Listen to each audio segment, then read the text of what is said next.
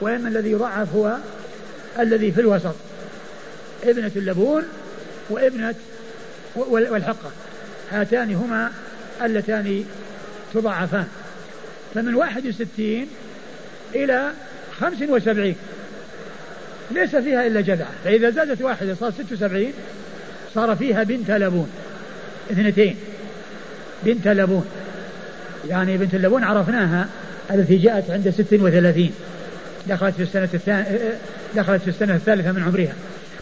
إلى 90 ليس فيها إلا بنت لبون، فإذا زادت واحدة صارت 91، صار فيها حقتان. العدد الذي كان المقدار الذي جاء عن 46 ضعف عند 91. إلى 20 و100 فإذا زادت ففي كل 40 بنت لبون وفي كل 50 حقة. فإذا وصلت 200 يعني حصل التساوي بكون يخرج يعني 5 بنات لبون أو 4 حقاق، 5 بنات لبون أو 4 حقاق، لأن 200 هو العدد الذي ينقسم على 40 و50، هو أعلى عدد ينقسم على 50 وعلى يعني اللي هو 200 ينقسم على 50 و40، هو أعلى عدد، وهو الذي يسمونه في الحساب المضاعف المشترك البسيط، المضاعف المشترك البسيط، وهو أقل عدد ينقسم على عددين، أقل عدد ينقسم على عددين بدون باقي. مش الحديث لحظة يريد الكلام فيه فيما دون 25 من الإبل الغنم في كل 5 ذود شاة، فإذا بلغت 25 ففيها بنت مخاض إلى أن تبلغ 35، فإن لم يكن فيها بنت مخاض فابن لبون ذكر. فإذا بلغت 36 ففيها بنت لبون إلى 45، فإذا بلغت 46 ففيها حقة طروقة الفحل إلى 60، فإذا بلغت 61 ففيها جذعة إلى 75، فإذا بلغت 76 ففيها ابنتا لبون إلى 90، فإذا بلغت 91 ففيها حقتان طروقتا الفحل إلى 20 و100، فإذا زادت على 20 و100 ففي كل 40 بنت لبون وفي كل 50 حقة. فإذا تباين أسنان الإبل في فرائض الصدقات، فمن بلغت عنده صدقة الجذعة وليس عنده جذعة وعنده حقة فإنها تقبل منه، وأن يجعل معها شاتين إن استيسرتا له أو 20 درهما. ثم ذكر أبو داود ثم جاء في الحديث بعدما ذكرت المقادير بالنسبة لبنت المخاض وبنت اللبون والحقة والجذعة، وبعد ذلك التكرار فيما يتعلق بالنسبة للجذعة والحقة، وعدم التكرار بالنسبة لبنت المخاض والجذعة. قال بعد ذلك فإذا تباينت أسنان الإبل، بمعنى أن الإنسان الذي وجبت عليه جذعة والذي بلغت إبله 61 وليس عنده جذعة، فإنه يؤخذ منه حقة السن الذي تحتها، ويضاف إلى ذلك شاتين أو 20 درهما، يعني جبر النقص الذي يكون بين الحقة والجذعة. قوله إن استيسرتا له يعني إن كانت عنده يعني وتيسر له، وإلا فإنه يعطي، وهو مخير بين هذا أو هذا، مخير بين 20 درهما أو شاتين. نعم. ومن بلغت عنده صدقة الحقة وليست عنده حقة وعنده جذعة فإنها تقبل منه، ويعطيه المصدق 20 درهما أو شاتين. وهذا عكسه، يعني عنده ايش؟ من بلغت عنده صدقة الحقة، صدقة حقة ولكن ما عنده حقة ولكن عنده جذعة، فإنها تأخذ منه الجذعة ويعطى الفرق الذي هو شاتان أو 20 درهما. نعم. ومن بلغت عنده صدقة الحقة وليس عنده حقة وعنده ابنة لبون فإنها تقبل منه. وهذا يعني يقال يعني في الحقة مع بنت اللبون مثل ما قيل في الجذعة وبنت والحقة مثل ما قيل. يعني إذا كان عنده الحد الأعلى فإنه يؤخذ منه ويعطى الفرق، وإن كان ما عنده للحد الأدنى فإنه يؤخذ منه ويعطي هو الفرق. يعني أنه يعامل ما بين الحقة والجذعة كما حصلت المعاملة بين الحقة والبنت اللبون كما حصلت المعاملة بين الحقة والجذعة. نعم. لكن الذكور هنا هل يفعل مثل؟ لا، الذكور ما جاءت إلا في ابن اللبون. المخاض يعطى ابن اللبون. نعم. خاص في ابن اللبون. قال أبو داود: منها هنا لم أضبطه عن موسى كما أحب، ويجعل معها شاتين إن استيسرت له أو 20 درهما. نعم. ومن بلغت عنده صدقة بنت لبون وليس عنده إلا حقة فإنها تقبل منه. قال أبو داود: إلها هنا ثم أتقنته. نعم. ويعطيه المصدق 20 درهما أو شاتين. يعني هذا مثل ما تقدم، يعني الجدعة والحقة وبنت اللبون، يعني إن كان عنده السن الأعلى أخذ منه يعني وأعطي الفرق، وإن كان عنده الحد الأدنى فإنه هو نفسه يعني يعطي الحد الأدنى ويعطي الفرق. نعم.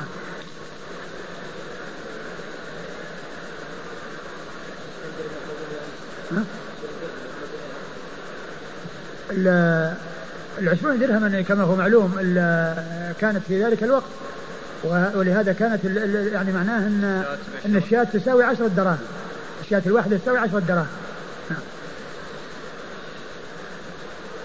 ومن بلغت عنده صدقة ابنة لبون وليس عنده إلا بنت مخاض فإنها تقبل منه وشاتين أو 20 درهما. ومن بلغت عنده صدقة ابنة مخاض وليس عنده إلا ابن لبون ذكر فإنه يقبل منه وليس معه شيء. يعني معناه أن الذكر إذا أخذ مكان بنت اللبون بنت المخاض، ابن اللبون الذكر إذا أخذ مكان بنت المخاض ما يعطى شيء، لأن الفرق هو في السن، في سن الذكر الزائد يعني يقابل النقص الذي عند الأنثى. نعم. طيب يعطي نقد؟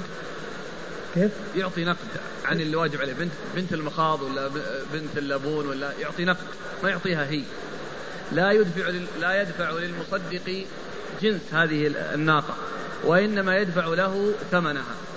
هذا في خلاف بين أهل العلم، ومعلوم أن الزكاة فيما مضى كانت تنمى وكان لها يعني لها رعاة ويحصل تنمية لها والاستفادة منها، وهذا لا يتأتى بالقيمة لكن إذا احتاج إلى القيمة واضطر الناس إلى أن يأخذوها لأن المصدق يعني يمكن ما ينمونها، لا يستطيع أن تنميتها، فيمكن أن تأخذ القيمة إذا احتاج إلى ذلك. نعم. هذا راجع يعني المصدق ولا صاحب المال؟ لا، المصدق هو الذي يرى المصلحة. نعم. ومن لم يكن عنده إلا 4 فليس فيها شيء إلا أن يشاء ربها. وهذا رجوع إلى الذي تقدم، قال يعني في كل 5 زوج شاة، فما دون 5 وال4 قد ليس فيها شيء لأنها دون النصاب دون الحد الأدنى إلا أن يشاء ربها، يعني يتطوع بأن يخرج شيئا تطوعا لا بأس بذلك، لأن ما دام أنه هو الذي فعل وهو الذي تطوع بذلك لا بأس. وأما كونه يؤخذ منه فإنه لا يجوز أخذ شيء منه وهو لم يبلغ ماله نصاب، ولكن هذا يرجع إليه إن أراد أن يتطوع وقال أنا أدفع هذا ويعني تطوعا يؤخذ منه. وفي سائمة الغنم إذا كانت 40 ففيها شاه إلى 20 و100، فإذا زادت على 20 و100 ففيها شاتان إلى أن تبلغ 200، فإذا زادت على 200 ففيها 3 شياه إلى أن تبلغ 300، فإذا زادت على 300 ففي كل 100 شاة. ثم جاء في الحديث بعدما فرغ ما يتعلق بزكاة الإبل ذكر زكاة الغنم وسائمة الغنم، وقال إنه ليس فيها شيء حتى تبلغ 40، فما كان دون 40 ليس فيه شيء، 39 ليس فيها شيء، فإذا بلغ زادت 1 صارت 40 يبدأ يحسب الحول من حين بلغت 40 يبدأ يحسب الحول. فالحد الأدنى أو أقل مقدار مال يزكاه 40، وفي 40 شاة واحدة إلى 120 ليس فيها إلا شاة، يعني كون تضاعفت مرتين ليس فيها إلا شاة، فإذا زادت واحدة على 120 صارت 121 صار فيها شاتين، إذا بلغت 121 صار فيها شاتان، إلى 200 ففيها شاتان، فإذا زادت واحدة ففيها 3 شياه، 201 إلى 300، فإذا زادت عن 300 ففي كل 100 شاه. وأكبر وقت يعني في زكاة الغنم هو من 201 إلى 399، لأن 400 في 4 شياه، لأن 300 بدأت 3 شياه بدأت من 201 إلى 399، فإذا زادت واحدة وبلغت 400 يصير فيها 4 شياه، وفي كل 100 شاه، 500 فيها 5 شياه، 600 شياه، 10 يعني 1000 فيه 10 شياه، وهكذا. نعم. 399 فيها 4 شياه، فيها 3 شياه، من 201 إلى 399. قوله إذا زادت يعني زادت 100، وبعض أهل العلم قال إنها إذا زادت واحدة صار فيها 4 شياه، لكن قوله بعد ذلك فإذا زادت ففي كل 100 شاه يعني معناه أن 400 في 4 شياه. ولا يؤخذ في الصدقة هرمة، ولا يؤخذ في الصدقة هرمة، وهي الكبيرة التي طعنت في السن ويعني صارت يعني بلغت الهرم، لأن لحمها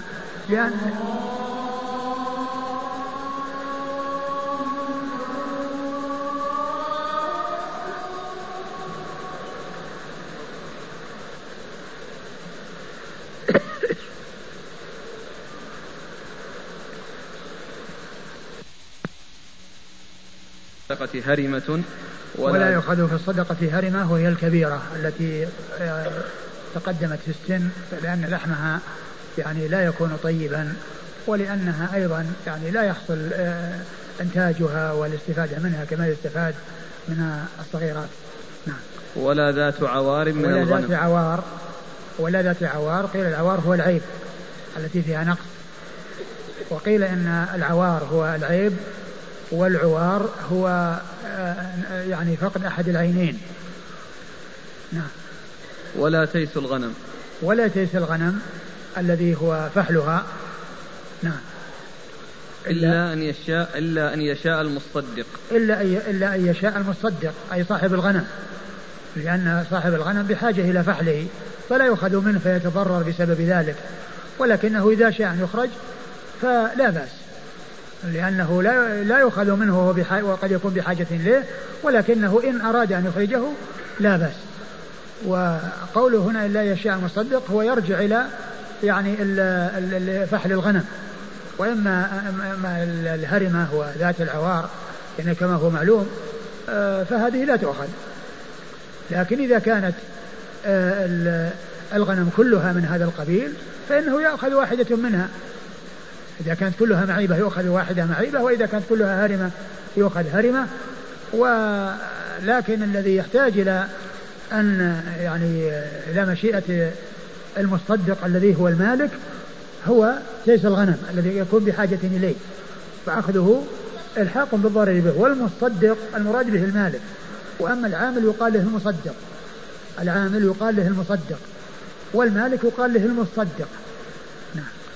بس مصلحة الآن الفقير كونه يعطى ذكر، أنتم سبقا قلتم أن الأنثى أنفع له، لا هذاك من حيث التنمية كان في الإبل، وأما بالنسبة للغنم يجوز أن يخرج ذكر وأن يخرج أنثى، مصلحة الفقير. وقد يكون أيضا يعني فيما يتعلق مصلحة الفقير يعني أنه قد يحتاج إلى الفحل من أجل غنم الصدقة، يعني أنه يعني من أجل أن ينزو عليها ويحصل يعني في هذا الشيء، قد يكون في مصلحة للفقراء في هذا. ولا يجمع بين مفترق ولا يفرق بين مجتمع خشية الصدقة. ثم هذا فيه دليل على أن الخلطة تصير المالين كالمال الواحد، حيث تشترك في المرعى وفي الراعي وفي المراح وفي الفحل، فإنها تكون بمثابة المال الواحد، تزكى زكاة مال واحد، لأن الخلطة صيرت المالين كالمال الواحد، فهذا فيه اعتبار الخلطة. وأن وجاء في هذا الحديث أنه لا يفرق بين مجتمع ولا يجمع بين متفرق خشية الصدقة، لأن أحيانا يكون بجمع المال كثرة الصدقة، وبالتفريق يكون مثلا قلة الصدقة أو كثرة الصدقة. والخشية قد تكون من العامل وقد تكون من المالك، الخشية تكون من العامل وتكون من المالك، فالعامل يمكن أنه يعني يفرق حتى يقل المال فتقل الزكاة، والعامل يعني يريد أن يجمع حتى تكثر الزكاة، وقد يفرق العامل أيضا من أجل أن تكثر الزكاة. فمثلا إذا كان 3 أشخاص لهم 120، إذا جمعت تكون الزكاة لها شاة واحدة، لأن 120 زكاة واحدة، لكن لو كان واحد عنده 40 في هذه الأشياء. فكون العامل يعني يجد يعني خلطة هي 120 ثم يفرقها كل واحد يقول لا أخذ من الشاة، هذا لا يجوز، وهذا من العامل من أجل تكثير الصدقة. وقد يكون يعني يجمع بين المتفرق يعني، وقد يجمع بين المتفرق أيضا، يعني هنا تفريق المجتمع من أجل العامل، وتفريق المجتمع يعني مثلا يكون عنده 20، واحد عنده 20 واحد عنده 20، فيفرقانها، يعني يفرق المالك أو المالكين 20 و20، فيكون ليس فيها زكاة، هذا عنده 20 وهذا 20 لا زكاة فيها، لكن إذا جمع بينها صار فيها 20. فهذا يكون التجميع أو التفريق من الملاك من أجل إسقاط الصدقة، وقد يكون التفريق من أجل من العامل من أجل تكثير الصدقة. فكما قلنا 120 كل هي مجتمعة، فالعامل فرق من أجل حصل 3 أشياء، وهي في حال اجتماعها ما فيها إلا شاة واحدة. ثم إذا كانت 40 العامل الملاك يمكن أن يفرقوا، لأن يكون هذا عنده 20 وهذا 20، كل واحد إذا جاء المصدق أي العامل هذا استقل ب20 وهذا استقل ب20 حتى لا يخرج زكاة. فلا يفرق بين مجتمع ولا يجمع بين متفرق خشية الصدقة، والخشية تكون من العامل وتكون من المالك. وما كان من خليطين فإنهما يتراجعان بينهما بالسوية، يعني إذا كان مثلا عندهم واحد عنده 20 واحد عنده 20 وأخذت شاة واحدة، فالذي أخذت شاته يرجع إلى صاحبه بنصف الشاة، لأن الشاة الواحدة هي عن مجموعتين من الغنم، الذي أخذت منه شاته وصاحبه الذي بقيت شياهه لم يؤخذ منها شيء، فإنهما يتراجعان بينهما بالسوية، بمعنى أن هذا عليه نصف شاة وهذا عليه نصف شاة. لا. فإن لم تبلغ سائمة الرجل 40 فليس فيها شيء إلا أن يشاء ربها. نعم، وهذا مثل ما مر في أن 4 ليس فيها شيء من الإبل إلا أن يشاء ربها، كذلك الذي نقص عن 40 من الغنم ليس فيه زكاة لأنه دون النصاب إلا أن يشاء ربها تطوعا، فيخرج منه ذلك إذا بذله تطوعا لا وجوبا عليه. وفي الرقة ربع العشر. وفي الرقة ربع العشر، الرقة هي الفضة، الرقة هي الفضة وفيها ربع العشر. فإن لم يكن المال إلا 90 و100 فليس فيها شيء إلا أن يشاء ربها. فإن لم يكن المال إلا 90 و100، وهنا يعني ذكر يعني عقد من العقود وهو أعلى عقد وهو 190، ولا يعني ذلك أنه إذا كان يعني 199 أنه يكون فيها شيء، يعني ما بين 90 وبين 99 ليس فيها شيء أنه يكون فيها شيء، بل ليس فيها شيء، لأن يعني ذكر 90 ذكر عقد من العقود، أعلى عقد يعني يكون دون النصاب. لكن قوله ليس فيما دون 5 أواق صدقة يعني يدخل فيه 199، يعني 199 تدخل ليس فيما دون 5 أواق صدقة، لأن 5 الأواق هي 200 درهم، فإذا نقص درهم واحد عن 200 فإنه لا زكاة فيها. وعلى هذا فقوله ليس فيما فإذا 190 ليس فيها شيء، لا يعني ذلك أن ما زاد على 90 ونقص عن 200 أن فيه شيء، لأن هذا المفهوم يعني يدل عليه أو على أنه لا زكاة فيه الحديث الذي سبق أن مر: ليس فيما دون 5 أواق صدقة، لأن هذا يدخل تحته كل ما كان دون 200 حتى 199. قال حدثنا موسى بن إسماعيل. موسى بن إسماعيل التبوذكي البصري ثقة، أخرجه أصحاب الكتب الستة. عن حماد. عن حماد بن سلمة ثقة، أخرجه البخاري تعليقا ومسلم وأصحاب السنن. قال: أخذت من ثمامة بن عبد الله بن أنس كتابا. وثمامة بن عبد الله بن أنس ثقة، صدوق أخرجه أصحاب الكتب الستة، وهو يروي عن أنس بن مالك عن جده أنس بن مالك رضي الله عنه صاحب رسول الله صلى الله عليه وسلم، وحديثه وهو أحد السبع المعروفين بكثرة الحديث عن النبي صلى الله عليه وسلم. وفي سنن النسائي ذكر الإسناد أن ثمامة يروي عن أنس، أن ثمامة يروي عن أنس.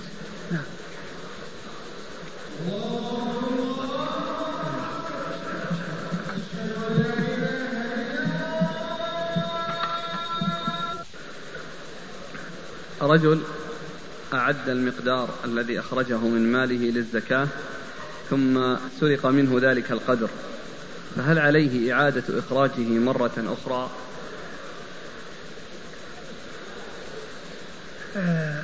أقول ما دام أنه في حوزته ولم يصل يعني إلى الفقراء فإن عليه أن يعيده، وأن يعني مجرد أن يكونه يعني خصصه وهيئه لأن يخرجه ولم يخرجه ولم يصل إلى مستحقيه، فإن عليه أن يعني يأتي بدله. يقول بأن المال الآن، المال المتبقى قد نقص عن النصاب. الزكاة كما هو معلوم هي واجبة، هي واجبة في الأصل قبل أن يسرق هذا المال، ومعناه أن الوجوب قد استقر قبل ضياع شيء منه، فتجب فيه الزكاة. هل يصلح أن يدفع المزكي زكاة ماله لطلبة العلم إذا لم يكونوا من الأصناف المذكورة في الآية 8؟ يعني ليس له ذلك. إذا كانوا فقراء يعطيهم لفقرهم، أما يعطيهم ليطلبوا العلم وهم يعني ليسوا فقراء فليس له ذلك، لأن مصارف الزكاة يعني بينها الله عز وجل في كتابه العزيز فلا تتجاوز إلى غيرها. ورثوا عن أبيهم مالا من نقد ومواشي، فقد تم عليه الحول بعد أسبوع من وفاة أبيهم، فهل لهم أن يقتسموا بينهم دون الزكاة؟ تم عليه الحول بعد وفاة أبيهم بأسبوع. قضية الزكاة يعني لما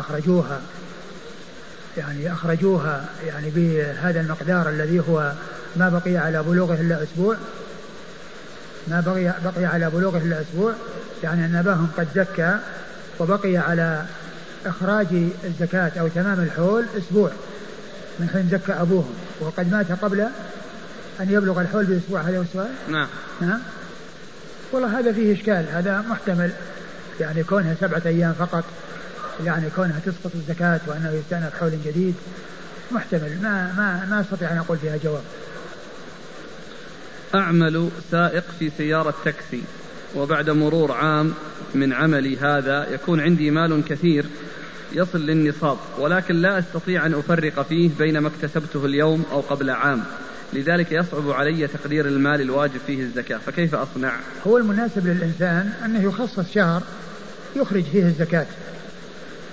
فيه الزكاة من المتوفر ومن الموجود، إذا كان أنه ما استطاع أن يضبط الذي دخل في كل شهر أو في كل يعني وقت بحيث يحول عليه الحول بمفرده ويزكيه بمفرده، فإنه يخصص شهرا معينا من السنة يزكي فيه المتوفر، سواء كان مضى عليه سنة كاملة أو مضى عليه أقل، لأنه بذلك ما دام أنه خصص يعني يكون المعتبر يعني هذا الشهر، إلا إذا كان ضبط أن هذا دخل في كذا وهذا دخل في كذا وهذا دخل في كذا وكل واحد نصاب فيزكي في كل شهر يعني ما بلغ. إذا ضبط هذا لا بأس، وإن لم يضبط فإنه يخصص شهرا يزكي فيه الموجود عنده. سواء كان مضى عليه حول أو ما مضى عليه حول. إذا امتنعت طائفة من الناس عن أداء الزكاة وكانت لها شوكة وقاتلت الحاكم على ذلك، فهل يحكم بكفرها؟ وما صحة نقل الإجماع على كفرها؟ ما يعني إذا كان أنهم جحدوا الوجوب، إذا جحدوا الوجوب نعم يكونوا كفار. وأما إذا كانوا ما جحدوا ولكنهم عندهم بخل، يعني شح في المال ولا يريد أن يأخذ منهم شيء مع اعتقادهم بالوجوب، هذا لا يقال له كفر. عندي غنم بلغت النصاب لكنها ترعى صباحا وأعلفها ليلا وهكذا طول العام، فهل فيها زكاة؟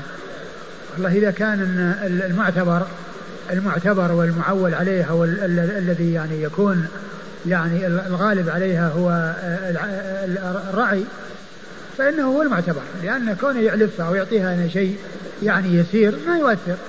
ولكن كون العمدة على العلف، وأن المرعى يعني ما في شيء إلا أشياء يسيرة يعني لا تذكر، فالمعول عليه هو الذي يعني يكون هو الغالب، لأن قد تذهب وليس هناك شيء يرعى، ولكنه يبني يعني يعمل الأرض ما فيها شيء، ولكنه يجلب إليها العلف. وقد تكون الغالب هو الرعي، ولكنه يعطيها يعني شيء يسير، فالمعتبر هو الغالب. الأخ يستشكل يقول: كيف تجب الزكاة على من يملك 56 ريال فقط ولا تجب على من يملك 39 شاه؟ هكذا جاءت الشريعة في تحديد المقادير بالنسبة للفضة وبالنسبة للغنم، والشريعة إذا جاءت بشيء فإنه يعمل بما جاءت به، ولا يسأل عن الفرق وعن المقادير والتفاوت بينها، وإنما يؤخذ بما جاءت به الشريعة ولا يعترض عليها. كذلك يا شيخ الأنصباء الآن مثلا في الغنم مثلا، يعني نجد تفاوت 40 ثم بعدين 120، من 40 ل 120 وبعدين 100.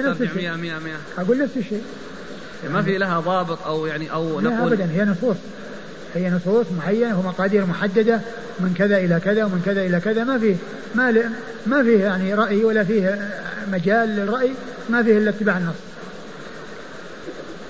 يقول: أنا صاحب مؤسسة ولي عتاد متنوع يساهم في تنمية رأس المال، فهل تجب الزكاة على هذا العتاد؟ هكذا كتب. ما أعرف السؤال هذا، ليس المقصود بالعتاد ساهم على رأس المال. إن كان المقصود به يعني أشياء تستعمل يعني لتنمية المال، مثل السيارات التي يستخدمها في النقل، طبعا هذه ليس فيها زكاة. إذا كان مقصود به يعني مثل هذا الشيء، هذا ما فيها زكاة.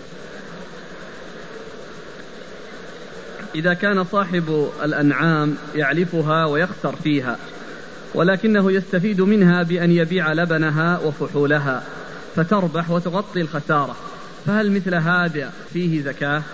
إذا كانت هنا ترعى أكثر الحول فيها زكاة، سواء ربح أو لم يربح. يقول: عندي 100 رأس غنم وعندي مستحقين للزكاة أكثر من 6، فهل يجوز بيع الصدقة من الغنم وأقسمها على المستحقين نقودا؟ نعم يجوز، أقول يجوز ذلك، يعني كونك يعني تخرج قيمتها، وذلك القيمة المحققة التي ليس فيها يعني نقص، وتوزع عليهم، لا بأس بذلك. هذا يسأل عن كلمة الخطابي، يقول: في هذا دليل على أن الإمام والحاكم إذا ظهر فسقهما بطل حكمهما، هل صحيح هذا الكلام؟ هذا ليس بصحيح، اللهم إلا كونه يعني كون الحكم يعني غير يعني شرعي، وهو معصية لله، فلا يطاع في معصية الله. أما الخروج على الحاكم فلا يجوز إذا حصل منه الفسق، إذا وجد منه الفسق لا يجوز الخروج عليه، لأن النبي صلى الله عليه وسلم قال: إلا أن تروا كفرا بواحا عندكم فيه من الله برهان. أما إذا كان يقصد أنه لا يعني ينفذ، ولا يجوز يعني تنفيذ شيء في معصية الله عز وجل، نعم لا طاعة لمخلوق في معصية الله. إن أريد به الخروج فلا يجوز، لأنه جاء تقييد ذلك بالكفر البواح، وإن أريد بذلك عدم الاستجابة يعني لشيء غير يعني سائغ وهو معصية فلا يجوز فلا طاعة لمخلوق في معصية الله. هل يجوز لي أن أعطي أموال الزكاة لأختي علما بأنها متزوجة ولكن زوجها متوفى وليس هناك من ينفق عليها؟ إذا كانت إنها فقيرة فلك أن تخرج الزكاة لها، لكن ينبغي أن يعلم أن الزكاة أن القريب له حق غير الزكاة، وبعض الناس يتخلص من الحقوق التي عليه بالزكاة فيقول الزكاة خارجة وأنا إذا ما أعطيت من الزكاة سأعطي من مالي، فيجعل الزكاة وقاية للمال، هذا لا يجوز. أما إذا كانت المال قليل والزكاة يعني كونه يعطيها لأخته لا بأس بذلك. يقول ما تفسير الآيات المكية التي جاء فيها الأمر بالزكاة؟ كما هو معلوم الزكاة ومقاديرها إنما جاءت في المدينة، ولكن يعني كونه يعني يصير يعني عندما يأتي وقت الحصاد يعني من يأتي يعني يعطى ويكون يعني غير محدد التحديد، جاءت به السنة يعني الجمال جاء في القرآن وجاءت السنة في بيان ذلك، ولكن هذا البيان والتفصيل إنما جاء في المدينة. في باب الكنز ما هو زكاة الحلي، يقول السائل استدل بعض أهل العلم من حديث الباب في قولها هو لله ولرسوله بعدم وجوب الزكاة، حيث قالت هو لله ولرسوله والزكاة حق الله في المال وليس حق للرسول صلى الله عليه وآله وسلم، فما توجيهكم؟ هذا ما هو زكاة، هذا أعطي المال كله، لما يعني أعطت المال الذي عندها كله لله عز وجل متقربة به إليه، ويكون ذلك على نظر الرسول صلى الله عليه وسلم لأنها ما أخرجت الزكاة، لأن هذا مو زكاة، هذا الشيء الذي قيل أن فيه عذاب أرادت أن تتخلص منه وأن تخرجه لوجه الله عز وجل متطوعة به، هذا ما يسمى زكاة، هذا وإعطاءه للرسول صلى الله عليه وسلم ليتصرف فيه، لكن ما أعطي على أنه زكاة بل على أنها خرجت من هذا الذي فيه هذا الوعيد. هل صاحب المال هو الذي يتولى توزيع ماله أم يجب أن يعطيها لمن تولى أمره من حاكم أو أمير منطقة؟ الشيء الذي الأموال الظاهرة التي هي كالمواشي كالحبوب والثمار التي يرسل الوالي مصدق ويرسل خارص فإنها تؤدى إلى الإمام، وأما الأمور الخفية كالنقود التي تكون في حوزة الإنسان وهي ليست أمورا ظاهرة هو الذي يتولاها هو الذي يباشرها، وكذلك أموال الزكاة أموال التجارة التي يعني ما يعلم لا ترى ولا يعلم مقاديرها وإنما يرجع ذلك إلى المالك هو الذي يتصرف فيها، وأما المواشي التي ترى والزروع التي ترى والثمار التي ترى ويرسل الوالي خارص يخرص ويتصرف فيه يعني في ماله يعني في إذا كان يعني زرع أو ثمار ويخرج المقدار الذي طلب منه أو حدد له إخراجه عند حصول استواء التمر وحصول الجذاذ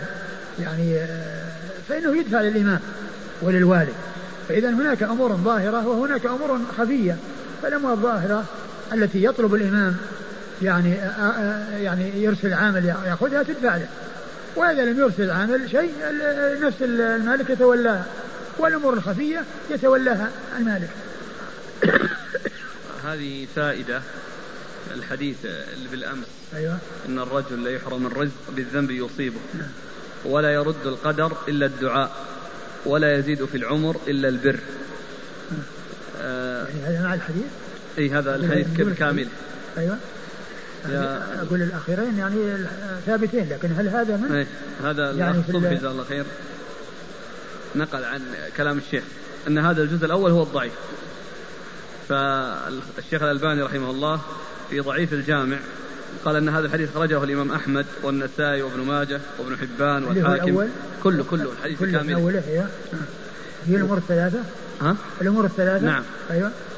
وقال في السلسلة الصحيحة الجزء الأول برقم 154 الخلاصة أن الحديث حسن كما قال الترمذي بالشاهد من حديث ثوبان دون زيادة وإن الرجل لا يحرم الرزق بالذنب يصيبه. وفيه راو مجهول وهو عبد الله بن أبي الجعد كما قال ابن القطان وإن وثقه ابن حبان. وقد أشار إلى ذلك الذهبي في الميزان فقال وعبد الله هذا وإن كان قد وثق ففيه جهالة. معناه هذه ما ثبتت في الجملة الجملة التي هي الأولى. وأما لا يرجى القدر إلا الدعاء ولا يزيد هذا ثابت يعني ولا يزيد في العمر إلا البر هذا ثابت. نعم أنا هو قال الجملة الأولى إيه لا دون قوله كذا قول. نعم صح دون قوله. جزاه الله خير. أنا الحقيقة يعني أود أننا إذا ذكرنا شيء أننا ما نعرفه وأننا لم نقف عليه وأحد وقف عليه أنه يصحفنا به، وهذه فائدة لنا وله وللجميع يعني فائدة للجميع. فنحن نشكر يعني من يعني يصحفنا بهذه الفوائد ومن يساعدنا في الوصول إلى الحق يعني سواء فيما يتعلق بالحديث أو سواء فيما يتعلق في كلام الأئمة أو فيما يتعلق بكلام الفقهاء ويعني عزو الأقوال إلى أقوال إلى أصحابها. نحن في الحقيقة بحاجة إلى أن نقف على الحقيقة في كل أمر يشكل ونحتاج فيه إلى الوصول إلى معرفة الحق. وإن كان من كلمة فهذا من تواضعكم جزاكم الله خيرا وحبكم للحق. لا هو يعني الحقيقة نحن ما نستطيع أن نقف على كل شيء ولا نستطيع أن نقرأ كل شيء ولا نستطيع أن نطلع على كل شيء، فكون يعني الإخوان يساعدوننا في الوصول إلى شيء نجهله وشيء لا نعرفه لا شك أن هذا في فائدة للجميع. جزاكم الله خير. هذا يقول ذكر لي أحد الإخوة أن الإمام البخاري روى عن بعض المبتدعة في صحيحه، فما مدى صحة هذا الكلام؟ كون أناس نسبوا إلى بدعة يعني طبعا هذا موجود، والحافظ بن حجر ذكر في مقدمة الفتح يعني الجماعة الذين قدح فيهم، وسواء القدح يتعلق ببدعة أو يتعلق يعني بحفظ أو يتعلق بأي شيء يعني يقدح، وأجاب عن الإمام البخاري رحمه الله وعن إخراجه، وأن بعض الذين نسب إليهم بدعة يعني معينة كونه يعني أخرج لهم يعني في شيء يعني إما في شواهد أو في شيء لا يتعلق ببدعتهم أما إلى ذلك. والحاصل أن كتاب الحافظ بن حجر مقدمة الفتح الذي هو هدي الساري يعني فيه فوائد يعني عظيمة تتعلق بالبخاري وبرجال البخاري وبأحاديث البخاري المتكلم فيها، وقد عقد يعني بابا أو فصلا خاصا بالرجال الذين تكلم فيهم الرجال البخاري، وبين الكلام عن كل واحد منهم والإيراد الذي أورد على كل واحد منهم والكلام عنه، وذكر من رمي ببدعة وكون يعني ذلك لم يثبت أو أنه ثبت ولكنه ما رواه عنه لا يتعلق ببدعته. الحاصل أن كتاب المقدمة فيه علم غزير وفوائد عظيمة يمكن الإنسان أن يقف منه على أمور عظيمة تتعلق بصحيح البخاري لا يستغني عنها طالب العلم. هل كل ما قاله رسول الله صلى الله عليه وآله وسلم في حياته من الوحي أو قد يكون اجتهادا من نفسه؟ لا قد يكون في اجتهاد ولكنه لا يقر يعني يجتهد ولكنه لا يقر، وقد يكون يعني حصل منه شيء يعني من نفسه يعني مثل ما جاء في مسألة التعبير وقال أنتم أعلم بدنياكم. نعم. المريض الذي يجوز له الجمع بين الصلاتين هل يحل له أن يقصر الرباعية؟ لا المريض لا يقصر وإنما يجمع فقط، رخص له في الجمع ولم يرخص له في القصر، القصر لا يرخص فيه للمريض. هذا يقول لم أكن أقم فرائض الإسلام فكنت في خلوتي فسمعت صوت باللغة العربية يقول عليك بالصلاة، ثم أمرني بالتسبيح ثم بحفظ القرآن، وأي خطأ أقوم به يلومني عليه، ولقد رأيت في منامي نور عظيم يقترب مني وهو يقول اشفع في أو شفع فيك محمد أو كذا.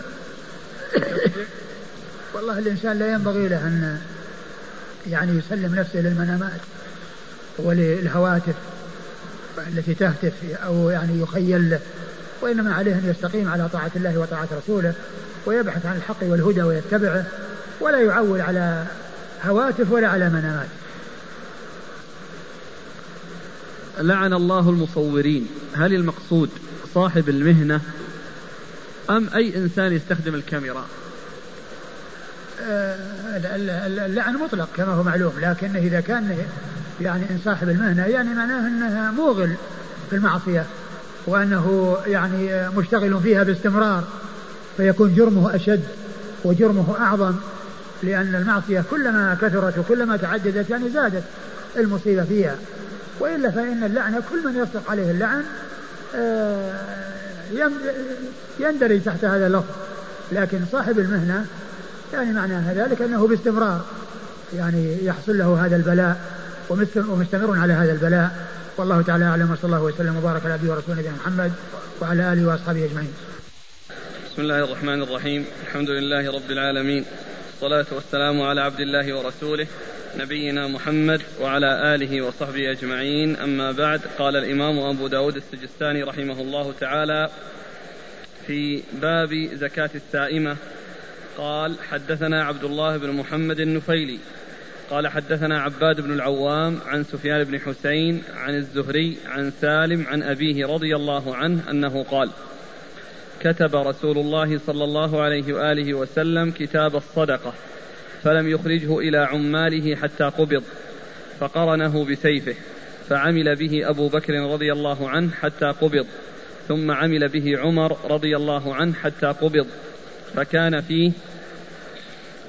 في 5 من الإبل شاه، وفي 10 شاتان، وفي 15 3 شياه، وفي 20 4 شياه، وفي 25 ابنة مخاض، إلى 35، فإن زادت واحدة ففيها ابنة لبون، إلى 45، فإذا زادت واحدة ففيها حقة، إلى 60، فإذا زادت واحدة ففيها جذعة، إلى 75، فإذا زادت واحدة ففيها ابنتا لبون، إلى 90، فإذا زادت واحدة ففيها حقتان، إلى 20 و100، فإن كانت الإبل أكثر من ذلك ففي كل 50 حقة، وفي كل 40 ابنة لبون، وفي الغنم في كل 40 شاه، إلى 20 و100، فإن زادت واحدة فشاتان، إلى 200، فإن زادت واحدة على 200 ففيها 3 شياه، إلى 300، فإن كانت الغنم أكثر من ذلك ففي كل 100 شاه،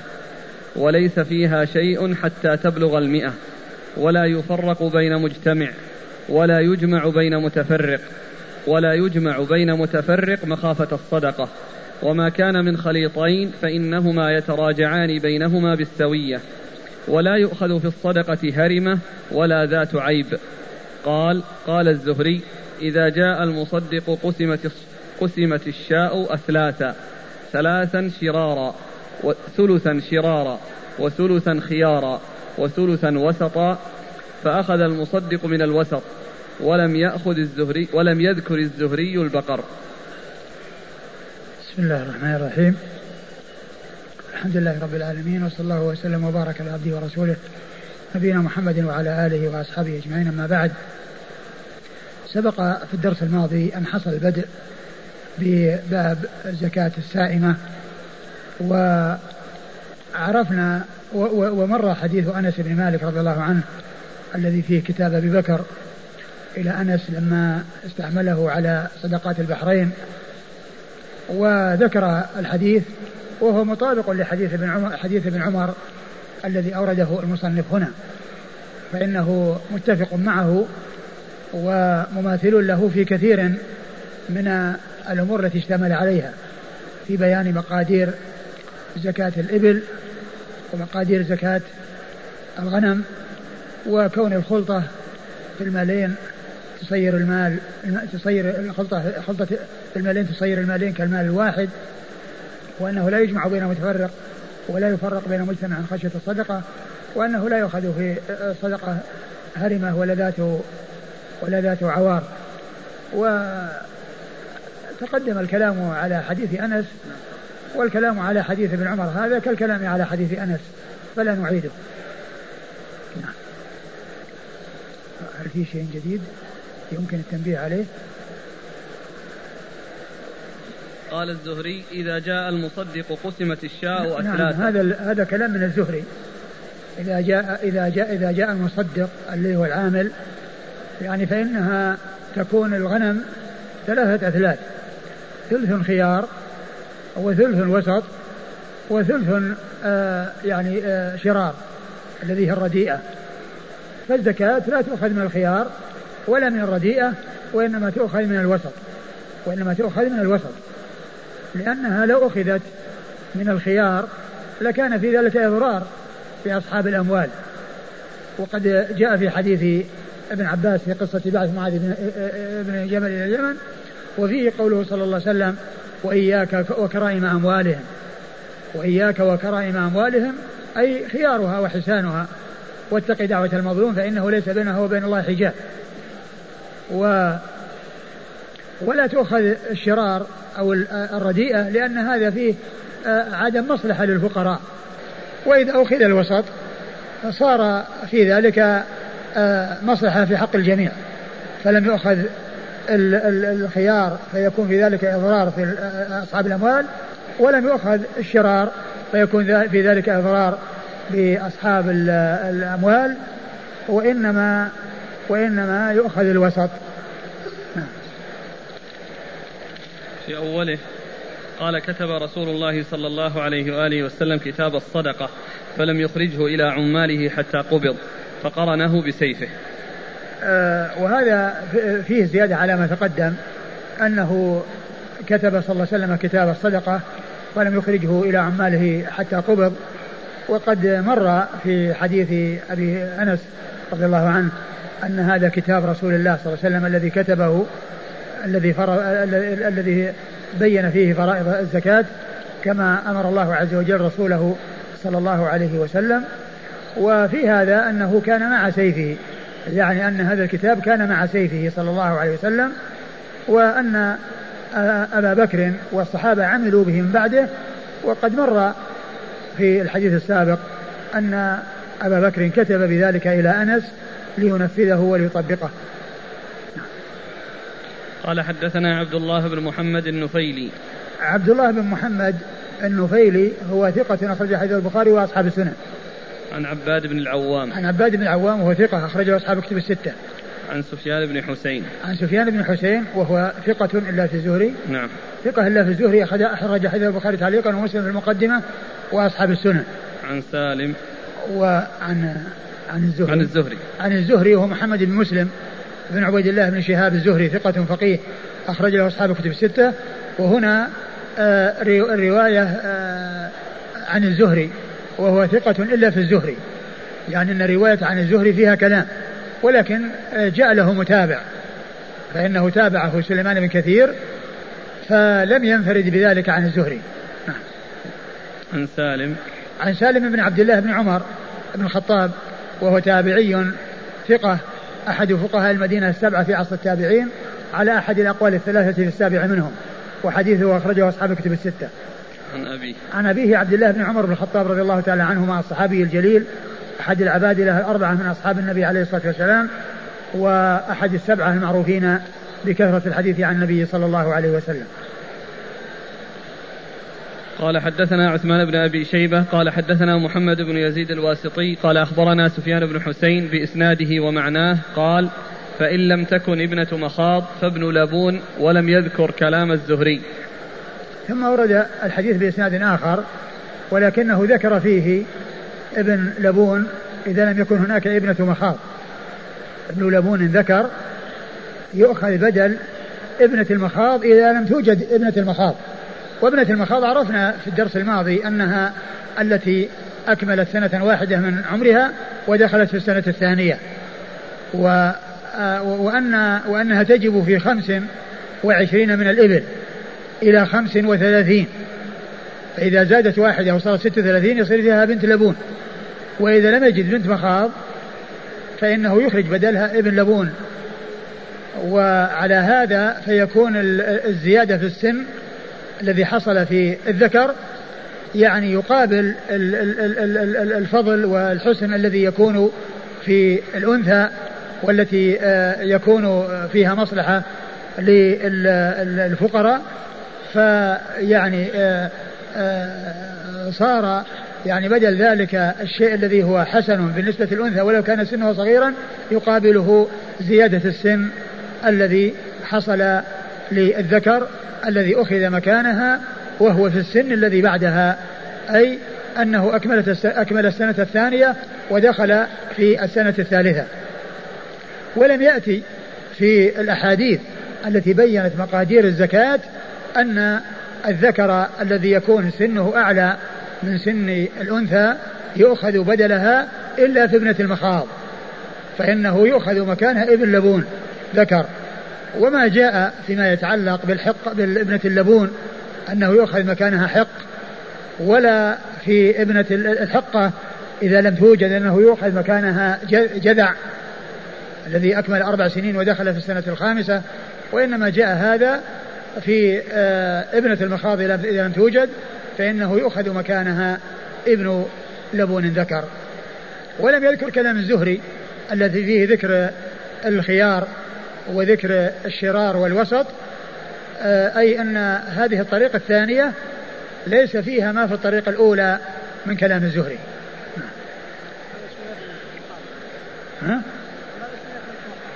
سبقا ذكرنا في الدرس الماضي أنه قيل لها بنت مخاض لأن أمها قد حملت فصارت يعني ذات حمل, فهي يعني تلك دخلت في السنة الثانية وأمها صارت حمل. وأما بنت اللبون فيقال لها بنت أبون لأن أمها قد ولدت فصارت أمها ذات لبن. بنت اللبون لأكمل السنتين ودخلت في السنة الثالثة من عمرها فإنها سميت بنت لبون لأن أمها صارت ذات لبن, وفي الأول هي ذات مخاض أي حمل. الباقي الحقة والجذع لها أسباب في التسمية, ما أعرف يعني حقة. نعم حقة, نعم ذكروا يعني كما جاء في الحديث طروقة الجمل, يعني استحقت أن يطرقها الجمل, يعني صارت أهلا لأن يطرقها الجمل وأن يرغب فيها الجمل, لأنها يعني زادت يعني أكملت 3 سنوات ودخلت في السنة الرابعة, ولذا قال حقة طروقة الجمل. حقة طروقة الجمل استحقت أن يطرقها الجمل. وأما جذعة ما أعرف يعني إيش يعني التسمية يكونها جذعة, لكن الجذعة كما عرفنا هي التي دخلت السنة الرابعة أكملت السنة الرابعة ودخلت الخامسة, والثانية هي التي أكملت الخامسة ودخلت السادسة, والذي يجزي في الأضحية والهدي هو الثاني. وعلى هذا فالأموال الزكوية في الإبل كلها لم تصل إلى حد الذي يجزي في الأضحية لأنها صغيرة وسنها صغير, وكان يقصد من ذلك تنميتها وتربيتها وتنشئتها. فهذه الأسنان 4 التي هي المخاض بنت المخاض وبنت اللبون والحقة والجذعة كلها لم تصل إلى السن الذي يجزي في الأضحية, لأنها لا يجزي في الأضحية من الإبل إلا ما كان ثنيا أكمل 5 سنوات ودخل في السنة السادسة. بالأمس عرفنا إذا كان عنده جذعة إذا كان واجب عليه جذعة ولم يجد إلا حقة, نعم, فإنه يخرجها ويخرج معها 2 شاة. لا إذا لم يجد إلا حقة, نعم, معها 2 أو 20 درهم. فإن لم يجد حتى الجذعة وإنما وجد ابنة لبون يعني أنزل من الدرجة بدرجتين. يعني أقول ما أعرف يعني شيء ورد في هذا شيء من ناحية أنها يعني يكون ينزل درجتين وأنه يعني يدفع 4 شياه أو 40 درهما, ما أذكر في هذا شيء. قال حدثنا عثمان بن أبي شيبة. عثمان بن أبي شيبة ثقة أخرج حديثه البخاري ومسلم وأبو داود والترمذي والنسائي في عمل اليوم والليلة وابن ماجه. ما خرج له الترمذي ولا خرج له النسائي في السنن, وإنما في عمل اليوم والليلة. عن محمد بن يزيد الواسطي. عن محمد بن يزيد الواسطي وهو ثقة أخرجه أبو داود والترمذي والنسائي. ثقة أخرجه أبو داود والترمذي والنسائي. عن سفيان بن حسين بإسناده ومعناه. عن سفيان بن حسين يعني عن الزهري عن سالم عن أبيه بإسناده ومعناه, يعني بإسناده ومعنى الحديث. يعني وليس بلفظه، يعني إذا قيل بمعناه يعني معناه أنه لم يتفق معه في الألفاظ تماما، وإنما متفق معه في المعنى. قال حدثنا محمد بن العلاء قال أخبرنا ابن المبارك عن يونس بن يزيد عن ابن شهاب قال هذه نسخة كتاب رسول الله صلى الله عليه وآله وسلم الذي كتبه في الصدقة، وهي عند آل عمر بن الخطاب. قال ابن شهاب أقرأنيها سالم بن عبد الله بن عمر فوعيتها على وجهها، وهي التي انتسخ عمر بن عبد العزيز من عبد الله بن عمر وسالم بن عبد الله بن عمر، فذكر الحديث. قال فإذا كانت 21 و100 ففيها 3 بنات لبون حتى تبلغ 29 و100، فإذا كانت 30 و100 ففيها بنت لبون وحقة حتى تبلغ 39 و100، فإذا كانت 40 و100 ففيها حقتان وبنت لبون حتى تبلغ 49 و100، فإذا كانت 50 و100 ففيها 3 حقاق حتى تبلغ 59 و100، فإذا كانت 60 و100 ففيها 4 بنات لبون حتى تبلغ 69 و100، فإذا كانت 70 و100 ففيها 3 بنات لبون وحقة حتى تبلغ 79 و100، فإذا كانت 80 و100 ففيها حقتان وابنتا لبون حتى تبلغ 89 و100، فإذا كانت 90 و100 ففيها 3 حقاق وبنت لبون حتى تبلغ 99 و100، فإذا كانت 200 ففيها 4 حقاق أو 5 بنات لبون، أي السنين وجدت أخذت، وفي سائمة الغنم. فذكر نحو حديث سفيان بن حسين، وفيه ولا يؤخذ في الصدقة هرمة ولا ذات عوار من الغنم ولا تيس الغنم إلا أن يشاء المصدق.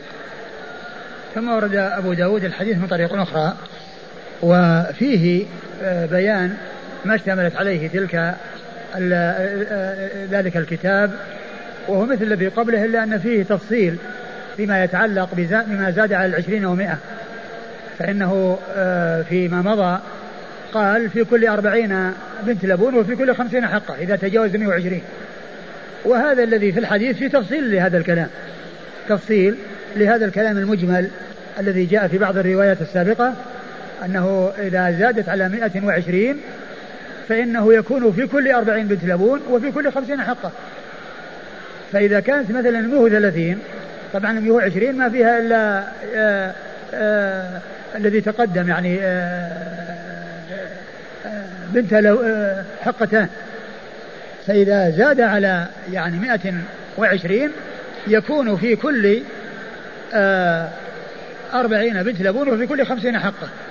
معنى هذا إذا صارت 130 يصير فيها 40 40 50، يعني بنت لبون وحقة واحدة. فإذا زادت إلى 140 صار فيها 50 و50 و40 حقتين وبنت لبون. إذا زادت 10 أخرى صارت 150 50 50 50 3 حقاق. إذا صارت 160 صارت فيها 40 40 40 40 4 بنات لبون. إذا صارت 170 يصير فيها 4 بنات لبون وحقة واحدة، 20 40 4 مرات، ثم بعد ذلك يأتي 50 فتكون 170. وإذا صارت 180 يصير فيها حقتان وبنت لبون 50 50 40 40. وإذا صارت 190 يصير فيها حقة و5 بنات لبون، لأنها يصير لا 90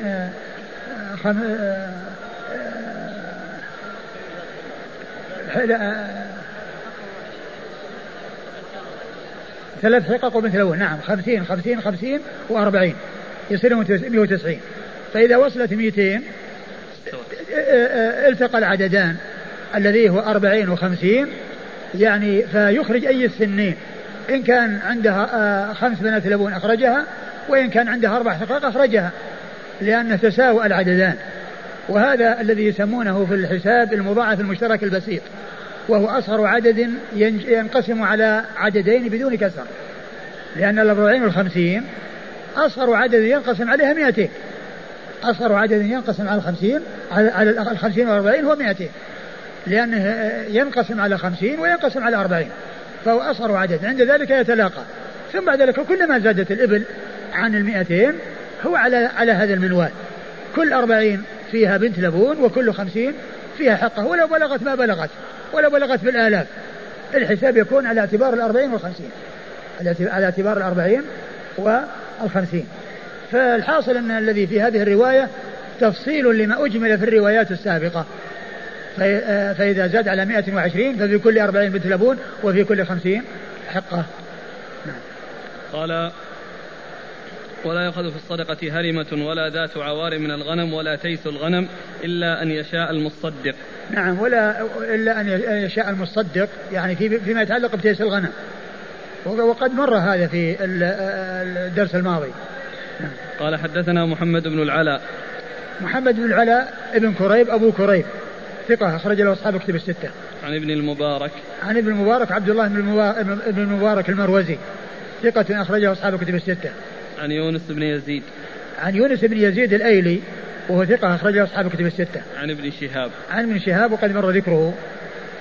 قال: هذه نسخة كتاب رسول الله صلى الله عليه وآله وسلم الذي كتبه في الصدقة, وهو عند آل عمر بن الخطاب.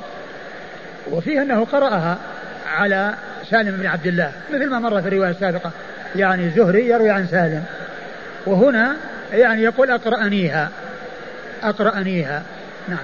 وهي التي انتسخ عمر بن عبد العزيز من عبد الله بن عمر وسالم بن عبد الله بن عمر, يعني أنها عند آل عمر, وقد انتسخها من هذين الأخوين وهم عبد الله بن عبد الله وسالم بن عبد الله.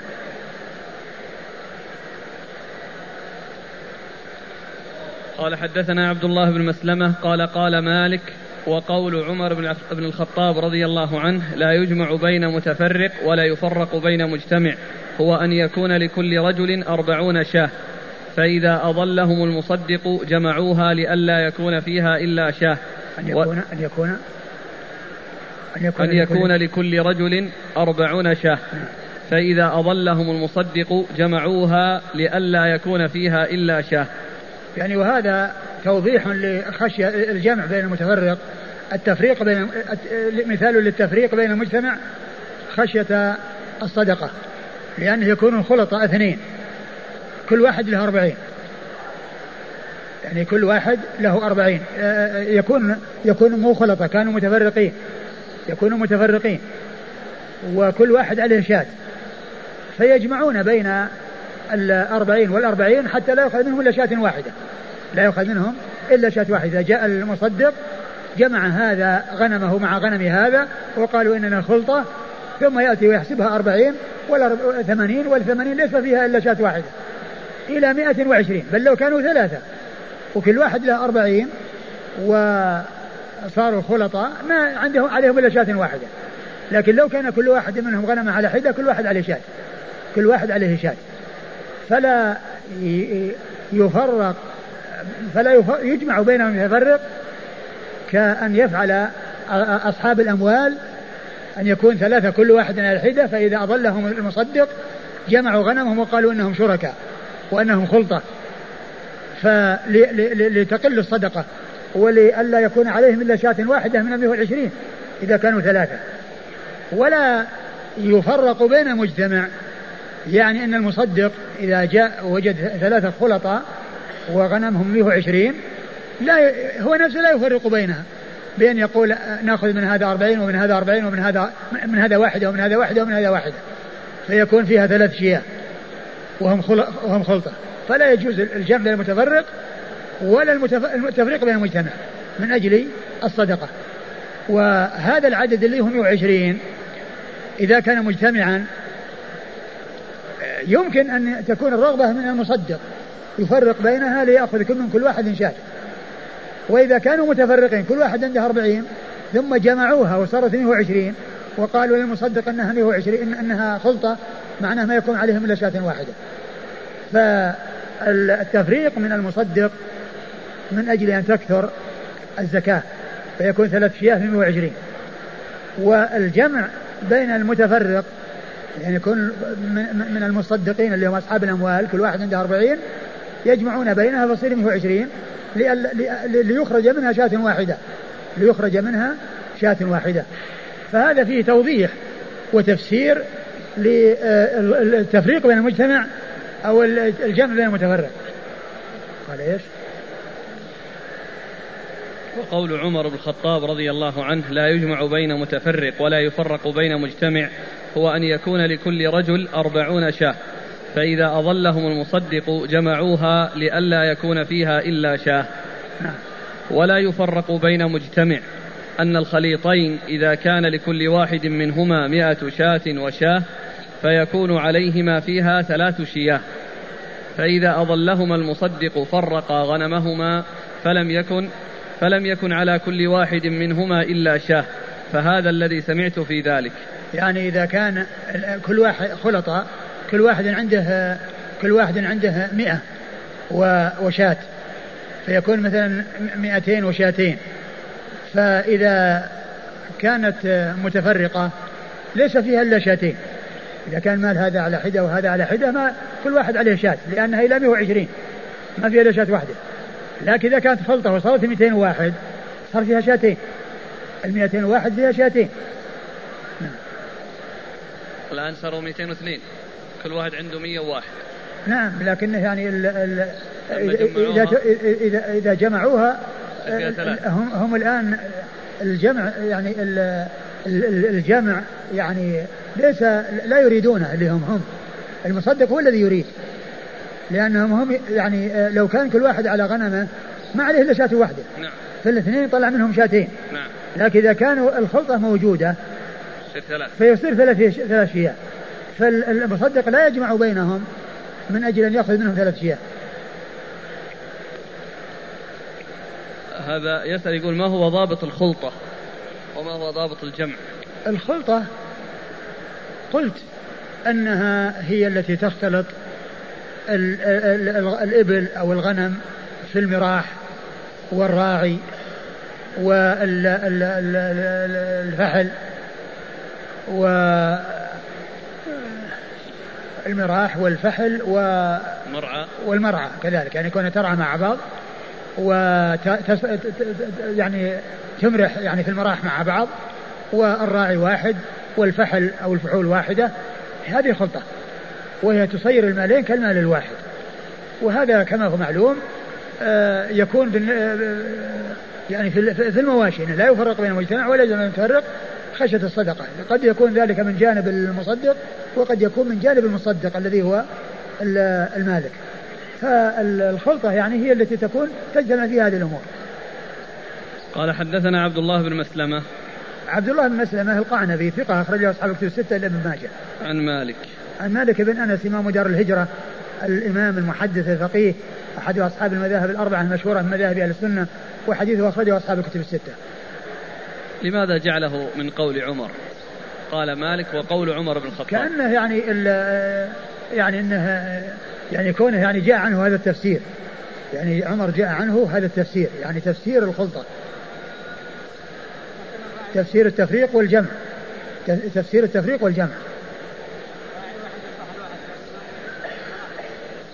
إذا اختلف المراح هذا في خلاف يعني منهم من يقول أنه لا بد أن توفر هذه الأمور 4 كلها ومنهم من يقول إذا اختلف المراح ما تصير خلطة. قال حدثنا عبد الله بن محمد النفيلي قال حدثنا زهير قال حدثنا أبو إسحاق عن عاصم بن ضمرة وعن الحارث الأعور عن علي رضي الله عنه قال زهير أحسبه عن النبي صلى الله عليه وآله وسلم أنه قال هاتوا ربع العشور من كل 40 درهما درهم وليس عليكم شيء حتى تتم 200 درهم فإذا كانت 200 درهم ففيها 5 دراهم فما زاد فعلى حساب ذلك وفي الغنم في 40 شاه فإن لم يكن إلا 39 فليس عليك فيها شيء. وساق صدقة الغنم مثل الزهري قال وفي البقر في كل 30 تبيع وفي 40 مسنة وليس على العوامل شيء وفي الإبل فذكر صدقتها كما ذكر الزهري قال وفي 25 خمسة من الغنم، فإذا زادت واحدة ففيها ابنة مخاض، فإن لم تكن بنت مخاض فابن لبون ذكر إلى 35، فإذا زادت واحدة ففيها بنت لبون إلى 45، فإذا زادت واحدة ففيها حقة طروقة الجمل إلى 60. ثم ساق مثل حديث الزهري قال: فإذا زادت واحدة يعني 91 ففيها حقتان طروقتا الجمل إلى 20 و100، فإن كانت الإبل أكثر من ذلك ففي كل 50 حقة، ولا يفرق بين مجتمع ولا يجمع بين مفترق خشية الصدقة، ولا تؤخذ في الصدقة هرمة ولا ذات عوار ولا تيس إلا أن يشاء المصدق. وفي النبات ما سقته الأنهار أو سقت السماء العشر، وما سقى الغرب ففيه نصف العشر. وفي حديث عاصم والحارث الصدقة في كل عام. قال زهير: أحسبه قال مرة. وفي حديث عاصم: إذا لم يكن في الإبل ابنة مخاض ولا ابن لبون فعشرة دراهم أو شاتان. ثم ورد أبو داود حديث علي بن أبي طالب رضي الله تعالى عنه وأرضاه المتعلق ببيان مقادير الزكاة فيما يتعلق بالمواشي، وكذلك في الدراهم، ويعني في الحبوب والثمار. قال ايش قال في اوله؟ هاتوا ربع العشور. نعم. من كل 40 درهما درهم، يعني هذا فيما يتعلق بزكاة الفضة. وقوله من كل 40 درهما درهم، المقصود من ذلك نسبة أو بيان نسبة الصدقة إلى أصل المال، وليس المقصود من ذلك أن 40 يكون فيها زكاة، لأنه قال بعد ذلك: ولا زكاة في المال حتى يبلغ 200. ولكن المقصود من هذه العبارة هو بيان مقدار الزكاة بالنسبة إلى أصل المال، يعني جزء من 40 جزءا، سهم من 40 سهما، ريال من 40 ريالا. وهذا بالنسبة لما بلغ نصابا فأكثر، يعني معناه أنه يخرج ربع العشر، لأن ريال من 40 ريال هي ربع العشر، درهم من 40 درهم هي ربع العشر. فقوله: هاتوا من يعني عشور زكاتكم أو صدقاتكم أو أموالكم من كل 40 درهم درهم، هذا بيان المقدار أو نسبة الزكاة إلى أصل المال، وأنها ربع العشر. وليس المقصود أن 40 يعني يطلع منها ريال وأن درهم، وأنها الزكاة تكون على 40، وإنما بيان نسبة الزكاة إلى رأس المال أو إلى أصل المال. ولهذا جاء التفصيل بعد ذلك. قال: وليس عليكم شيء حتى تتم 200 درهم. وليس عليكم شيء حتى تتم 200 درهم، يعني منها حتى يبلغ النصاب، حتى يبلغ النصاب، والنصاب 200 درهم. فلو نقص عن النصاب ولو درهم واحد فإنه لا زكاة، ولأنه قال حتى تبلغ 200 درهم.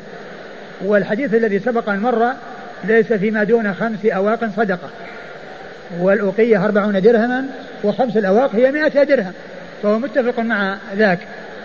ولكن هذا الذي جاء في الأول إنما هو بيان لنسبة الصدقة إلى أصل المال، وأنها ربع العشر، وهي تساوي الآن 100 درهم تساوي 56 ريال بالريال السعودي الفضي.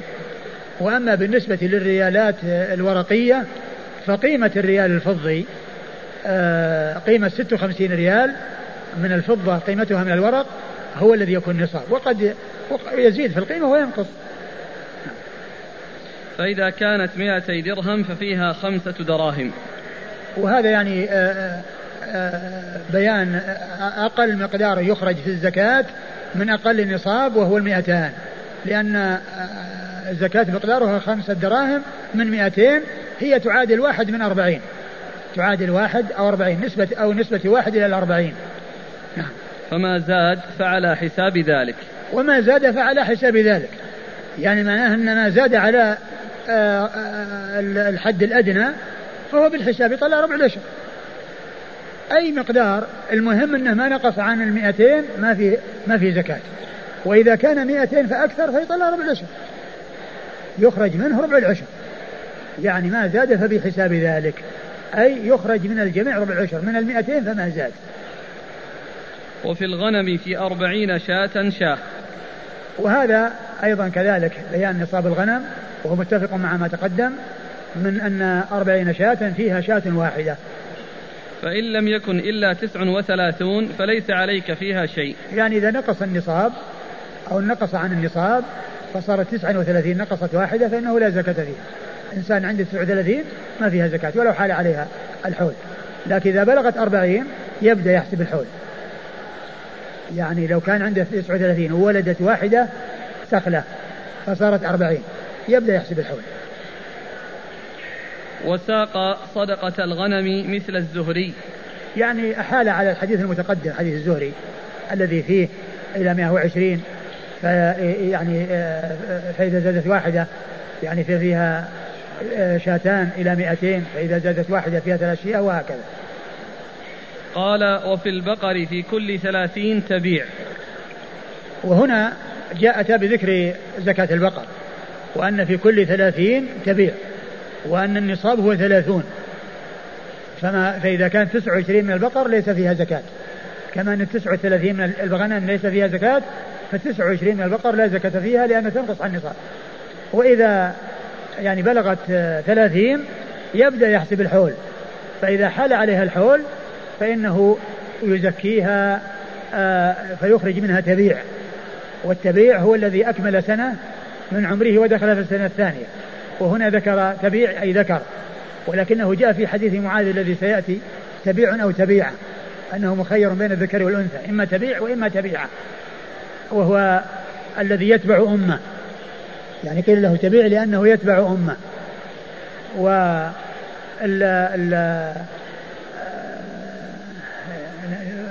ذلك إيش؟ فإذا بلغت 40 وفي 40 مسنة. وفي 40 مسنة يعني من 30 إلى 39 ما فيها إلا تبيع أو تبيع كما جاء في حديث معاذ.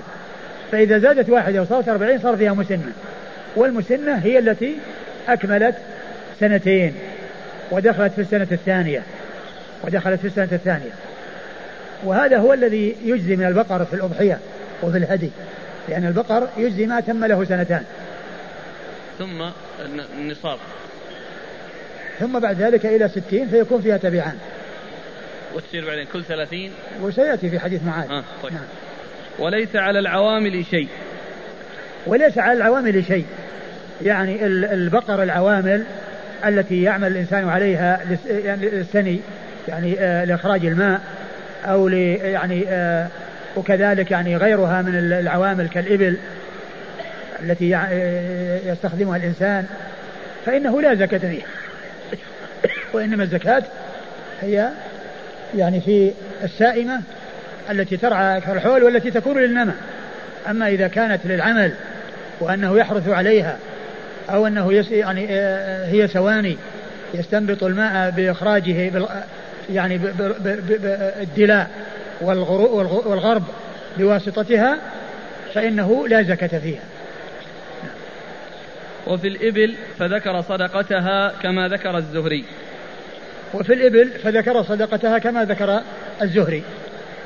قال وفي 25 5 من الغنم. وهذا فيه مخالف لما جاء عن الزهري وما تقدم، لأن الذي عند الزهري والذي عند كذلك يعني في حديث أنس بن مالك المتقدم أنه إلى 24 زكاة غنم، يعني إلى 24، لأن ما دون 25 الزكاة زكاة غنم. فإذا صارت زادت واحدة بدأ يحسب، بدأ يخرج من جنسها وهي بنت مخاض. وهنا قال إن 25 فيها خمسية، وهذا مخالف يعني لما تقدم في حديث أنس وحديث ابن عمر، فيكون المعتبر يعني ما جاء في يعني ذلك الحديثين، فيكون ما جاء هنا هو من قبيل الشاذ، يعني ذكر أن 25 أن فيها زكاة 5 شياه، بل 25 فيها بنت مخاض، وإنما الشياه من 24 فما تحت. وهنا قال 25 يعني معناه كل 5 فيها شاة، معناه 25 فيها 5 شياه.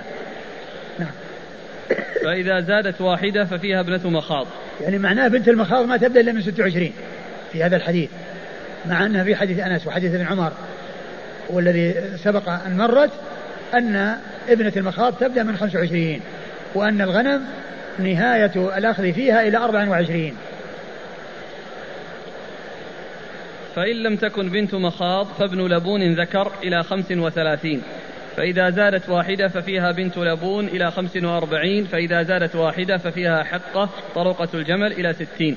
ثم ساق مثل حديث الزهري قال فإذا زادت واحدة يعني 91 ففيها حقتان طروقتا الجمل إلى 20 و100، فإن كانت الإبل أكثر من ذلك ففي كل 50 حقة، ولا يفرق بين مجتمع ولا يجمع بين مفترق خشية الصدقة، ولا تؤخذ في الصدقة هرمة ولا ذات عوار ولا تيس إلا أن يشاء المصدق.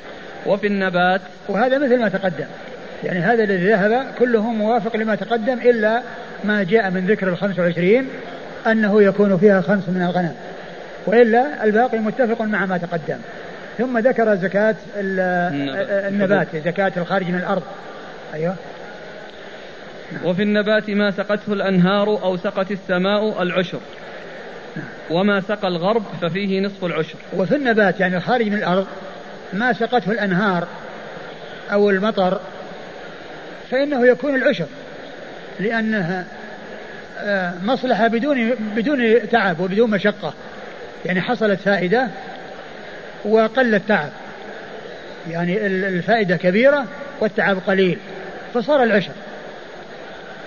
وإذا سقي بالغرب يعني بالنضح، الغرب هو الدلو الكبيرة الذي يستنبط بواسطة الإبل وبواسطة البقر، ويقال لها ثواني، يعني يستخرج الماء بواسطتها بالغرب الذي هو الدلو الكبيرة، فإن يكون في ذلك نصف العشر لأنه فيه تعب فقلت الزكاة، بخلاف الذي ما فيه تعب زادت الزكاة. فروعي فيما قل فيه التعب زيادة الزكاة، وفيما كثر فيه التعب نقص الزكاة، يعني من 10 إلى نصف العشر. فما سقي بكلفة ومشقة فيه نصف العشر، وما سقي بدون كلفة وبدون مشقة هذا فيه العشر.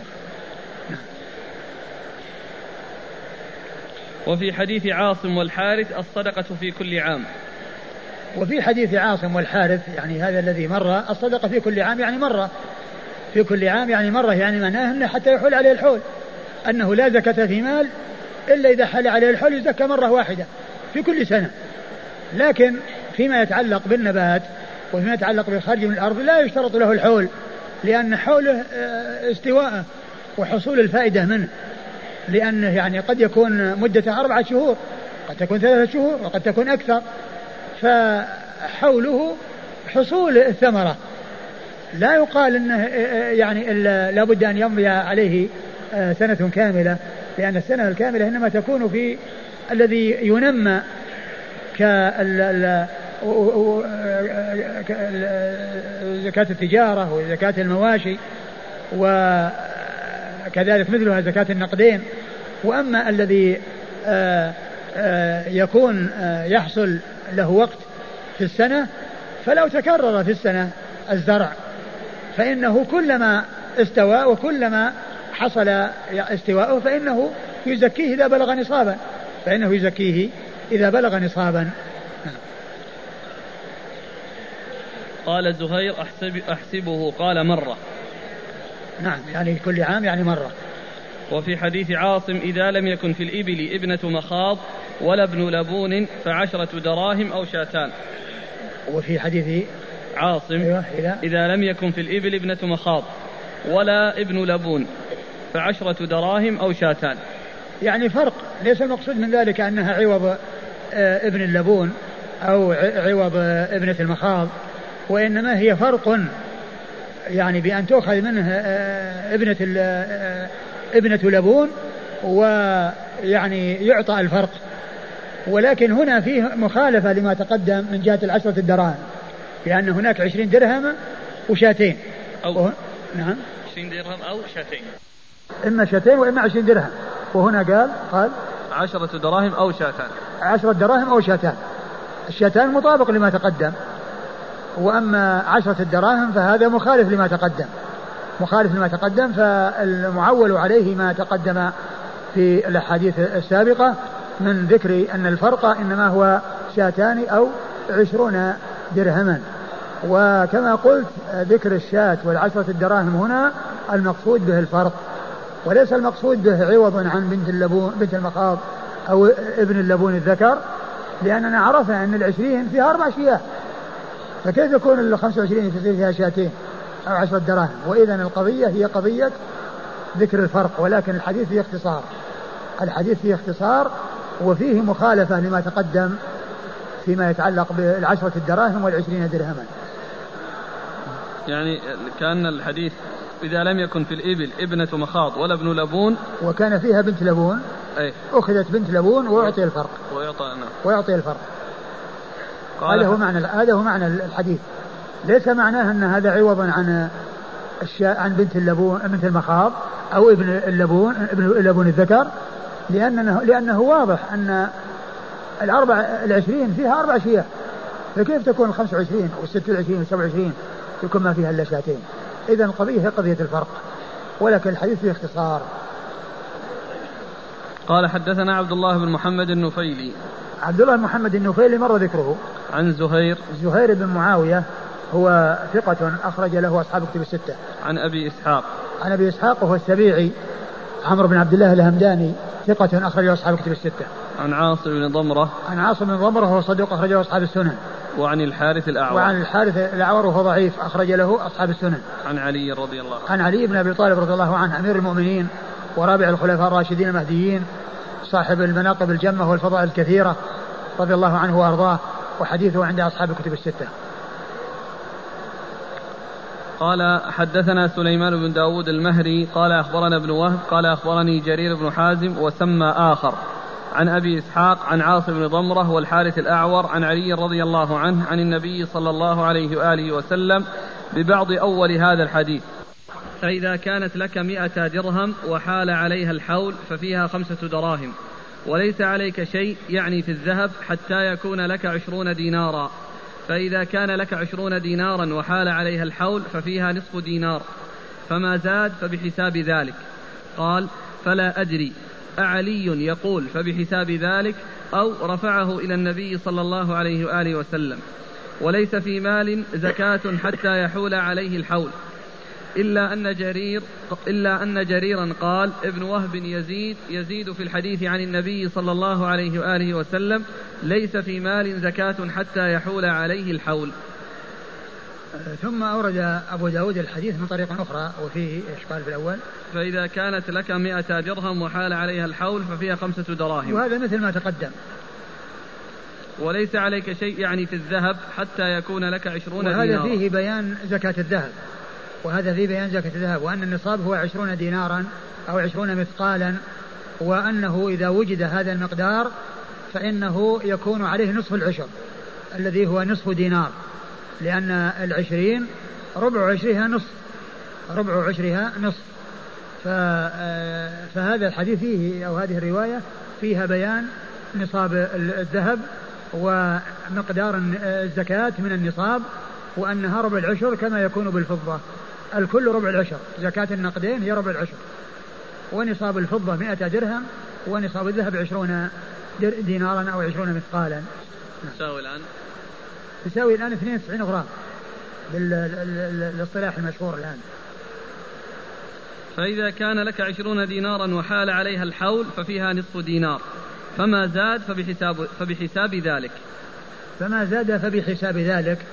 يعني مثل ما تقدم هناك بالنسبة للفضة: ما زاد بحساب ذلك، يطلع ربع العشر، يعني ما زاد على أقل نصاب فإنه بالحساب، هو ينظر إلى النصاب، إذا وجد بدأت الزكاة، إذا لم يوجد معناه ما في زكاة. فإذا وجد النصاب مهما زاد فإنه يخرج ربع العشر من الموجود، من النصاب اللي هو الحد الأدنى وما زاد وراء ذلك. قال: فلا أدري أعلي يقول فبحساب ذلك أو رفعه إلى النبي صلى الله عليه وآله وسلم، يعني هذا شك في قضية فبحساب ذلك، هل هو مرفوع أو غير مرفوع، هل هو من قول علي أو مضاف أو مرفوع إلى النبي صلى الله عليه وسلم. وليس في مال زكاة حتى يحول عليه الحول، يعني معناه إذا وجد النصاب فلا بد مع وجود النصاب من حولان الحول، ويستثنى من ذلك النبات، وما تخرجه الأرض فإن حوله هو استواءه وحصول الانتفاع منه. نعم. إلا أن جريرا قال ابن وهب يزيد في الحديث عن النبي صلى الله عليه وآله وسلم ليس في مال زكاة حتى يحول عليه الحول. إلا أن جريرا يزيد، وهنا إلا أن جريرا يزيد، وقال ابن وهب هذه مقحمة لأن ابن وهب هو يروي عن جرير، لأن ليس جرير يروي عن ابن وهب، وإنما كما عرفنا يعني جرير ابن وهب يروي عن جرير بن حازم كما جاء في الإسناد، وعلى هذا فيكون إن جريرا يزيد يعني في الرواية، إن جريرا يزيد في الرواية، وجاءت قال ابن وهب مقحمة بينهما، يعني معناها أن ابن وهب هو الراوي عن يزيد أي كما قال ابن وهب، فالمسألة يعني فيها يعني شيء من الخفاء يعني بهذا اللفظ أو بهذه الصيغة، لأن كلمة قال ابن وهب جاءت مقحمة بين الخبر والمبتدأ، بين اسم أن وخبر إن، لأن إن جريرا اسمها ويزيد خبرها خبر إن، وجاءت قال ابن وهب مقحمة بين المبتدأ والخبر أو بين اسم إن وخبر إن، أي أنه كما قال ابن وهب. نعم، كما قال وهب في روايته عن جرير، كما قال ابن وهب في روايته عن جرير، فالعبارة يعني فيها خلل، لأنه قد يفهم منها أن جريرا هو الذي يروي عن ابن وهب، مع أن الأصل أن العكس هو الصحيح كما جاء في الإسناد. قال حدثنا سليمان بن داود المهري. إيش قال؟